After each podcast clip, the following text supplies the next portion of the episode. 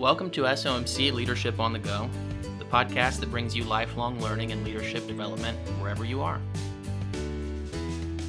You're going to want to join us today as we discuss the great leadership book, The Five Dysfunctions of a Team by Patrick Lencioni. Regardless of how well your team is performing, you won't want to miss this great discussion and useful tips on how to improve teamwork. By the end of our time, we will discuss the five dysfunctions of a team and practical tips on improving them. Hello, everyone. My name is Ethan McCarty, and today we're going to be joined by Brad Profitt, Director of Lab Services here at SOMC, to discuss a popular book on achieving goals through teamwork titled The Five Dysfunctions of a Team. Brad, how are you today? I'm well, Ethan. Thanks for having me on here. Absolutely. Appreciate you being here, Brad. Uh, go ahead and tell the audience a little bit about yourself. All right. Well, as you said, I'm the director of lab here at SOMC. Uh, I started in phlebotomy while I was in medical lab tech school. Uh, after graduating, I was bench tech and eventually manager over phlebotomy and specimen processing, and, and now here we are. Uh, also, I'm married.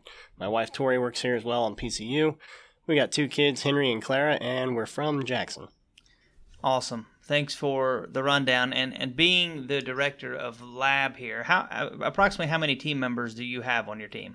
It's close to 130. Awesome. So probably uh, on the bigger side of the teams here at SOMC. So uh, you should be able to provide us a lot of a lot of insight on teamwork. Let's jump right into this book. And you know, there's a ton of books out there on teamwork. What made you decide to read this one?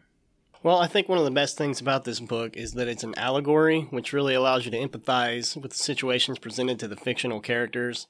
Um, it also makes it easier for you to stay interested, whereas some of our leadership material we read is, even if you like it, it's pretty dry and boring at times. Yeah, the fact that it's a fable and in a story form for me keeps me much more entertained. And I, personally, I like to listen to books, and when they're not in story form, it's hard for me to stay focused and and, and really get the content. But uh, I was really able to uh, learn from it, and honestly, just reading the title kind of draws you in. You know, I just get a little curious, wondering about the five dysfunctions. What are they? And it's good to go through that. So we're going to discuss this book and uh, what the five dysfunctions that the author establishes and you know you you read it for this reason but why should other people read it and why should they practice what's in this book well i think one, one of the biggest eye-openers in this book is how many different ways trust is at the foundation of dysfunction in teamwork. So that's trust in the sense not just being able to trust what someone says is true it's more about knowing that you can trust someone to behave or not behave in a certain manner. So uh, it's pointing out that some people don't want to disagree because they don't trust that the other party won't take it personally or they don't trust that the, that party won't retaliate. It's the fact that some people won't share ideas or ask critical questions because they don't trust that everyone will appreciate their contribution, might think their idea is dumb, or that they might be perceived as annoying. Uh, it's also not trusting that everyone is on board and not committed to the process wholly.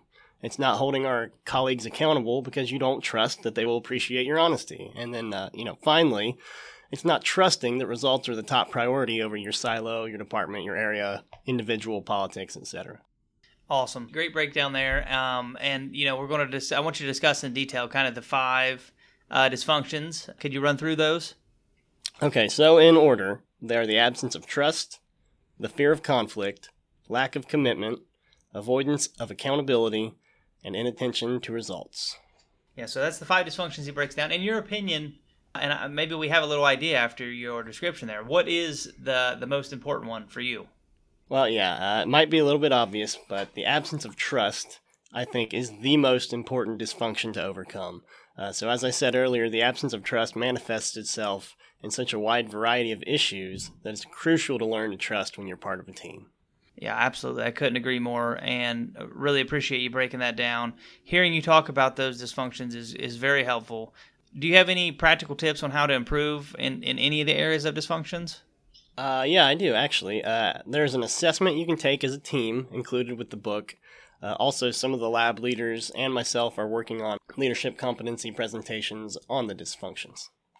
Awesome. And that's a great thing to, to be able to break down through that. You know, I know there's a lot more in this book than we've had time to discuss today, but I think what you've done uh, in explaining it and, and the key points is going to be very valuable.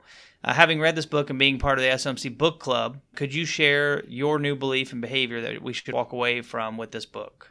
Okay, my new belief is that trust is the foundation of teamwork. Uh, and my new behavior is that I'll be an example of trust. So from the book, we learned that the best way to instill trust in your team is to show them what it looks like. Absolutely. Well said, straight to the point, and, and being that example is, is really key. All of this really gives us a new and more accurate perspective on teamwork. It's a great story for those. If you haven't taken the time to read it, we would we would highly recommend it. I know Brad highly recommends it. I've read it, and like I said, and, and Brad mentions, fable form, easy to read, easy to listen. Uh, you can get a lot from it.